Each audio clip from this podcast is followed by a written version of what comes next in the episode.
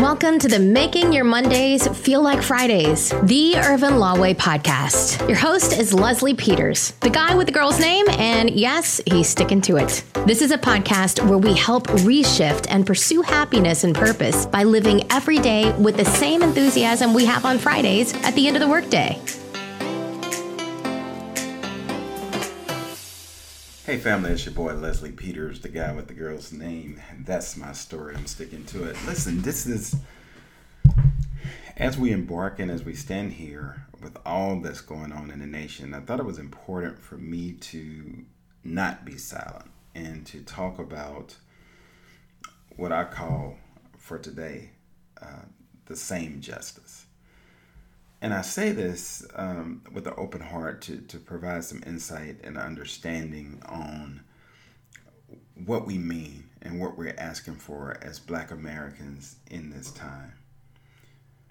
See, we're not asking for something extra or something different or something unique or something special or something that isn't given to everyone. We're simply asking for the same privilege, the same decency, the same respect, and the same justice. So, as I've had conversations with many of my uh, white colleagues and friends over these last couple of months, dealing with what the nation is now seeing and realizing, and what we as black Americans and particularly black males have been dealing with all of our lives. And many of them have come to the realization for the first time to realize that they do have privilege. See, here's the fact of the matter. When I, as an African American male, no matter if I'm in a suit, in jogging pants, no matter how much education I have, when I get pulled over, I have to narrate every single action that I'm even thinking about making in order to have a chance to live and to move on and get where I'm going. The fact of the matter is that every time I'm pulled over, and many times with no justification, I have to think very differently.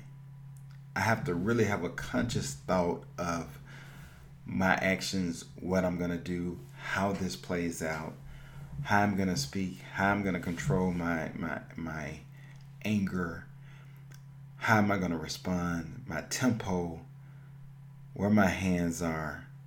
How do I make this officer comfortable with me so that they can do their job? That's the reality.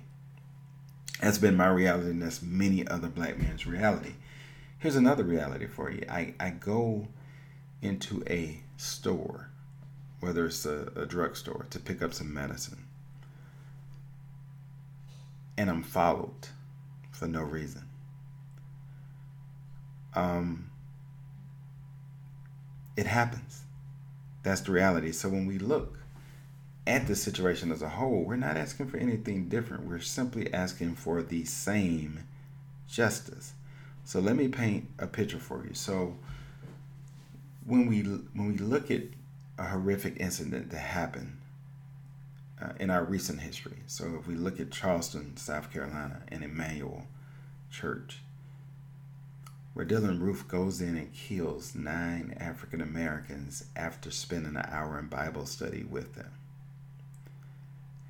That was enough right there to get us outraged. But here's here's where the justice does not happen and where the privilege comes in. So even though he has killed nine African Americans, when he is apprehended, he is apprehended with kindness. He is apprehended with no guns drawn. He is apprehended with no violence. And on top of that, he is driven through a drive through to get food on his way to jail. My question is simply this Is that my reality?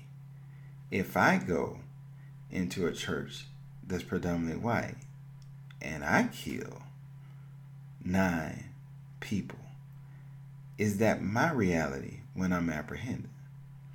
Was that George Floyd's reality over a $20 supposedly counterfeit or alleged, because it hadn't been proven, counterfeit um, bill? Was that his reality? Was that Breonna Taylor's reality as she was asleep in her own bed in her own house? Was that Botham Jean's reality as he was in his own home when he was killed? Was that Tatiana Jefferson's reality? Was that Ahmaud Arbery's reality? And the answer is simply no, it was not.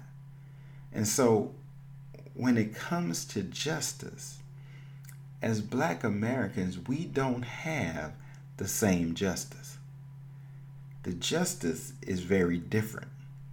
Our realities are very different.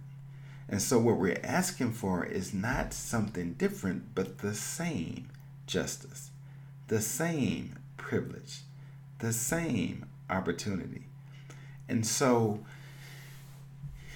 that's why um, I've said for years that as a nation, the cup is gonna run over soon. The cup is getting full.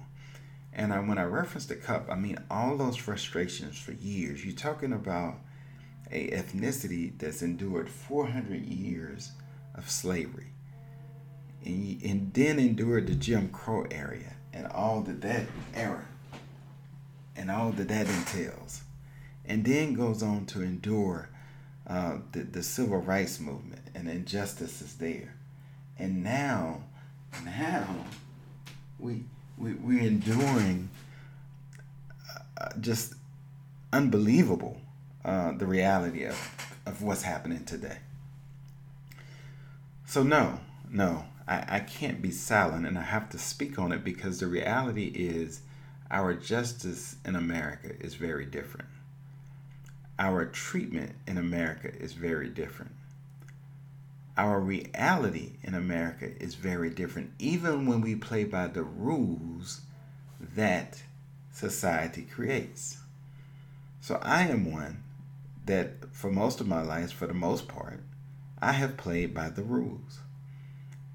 I have done what the rules say. But yet, that did not prevent me from having to deal with injustice. That did not prevent me from having to deal with racism. Education did not prevent or change my reality of having to deal with injustice or discrimination. So, this is not something you can educate your way out of. This is not something you can dress your way out of. This is not something you can think your way out of.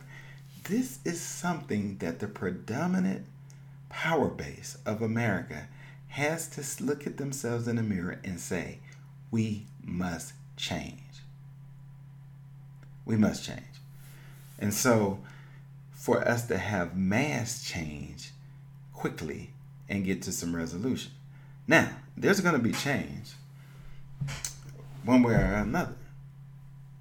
But without white America willing to accept and say, hey, this is wrong, we're going to do something about it, then that change is a slow process.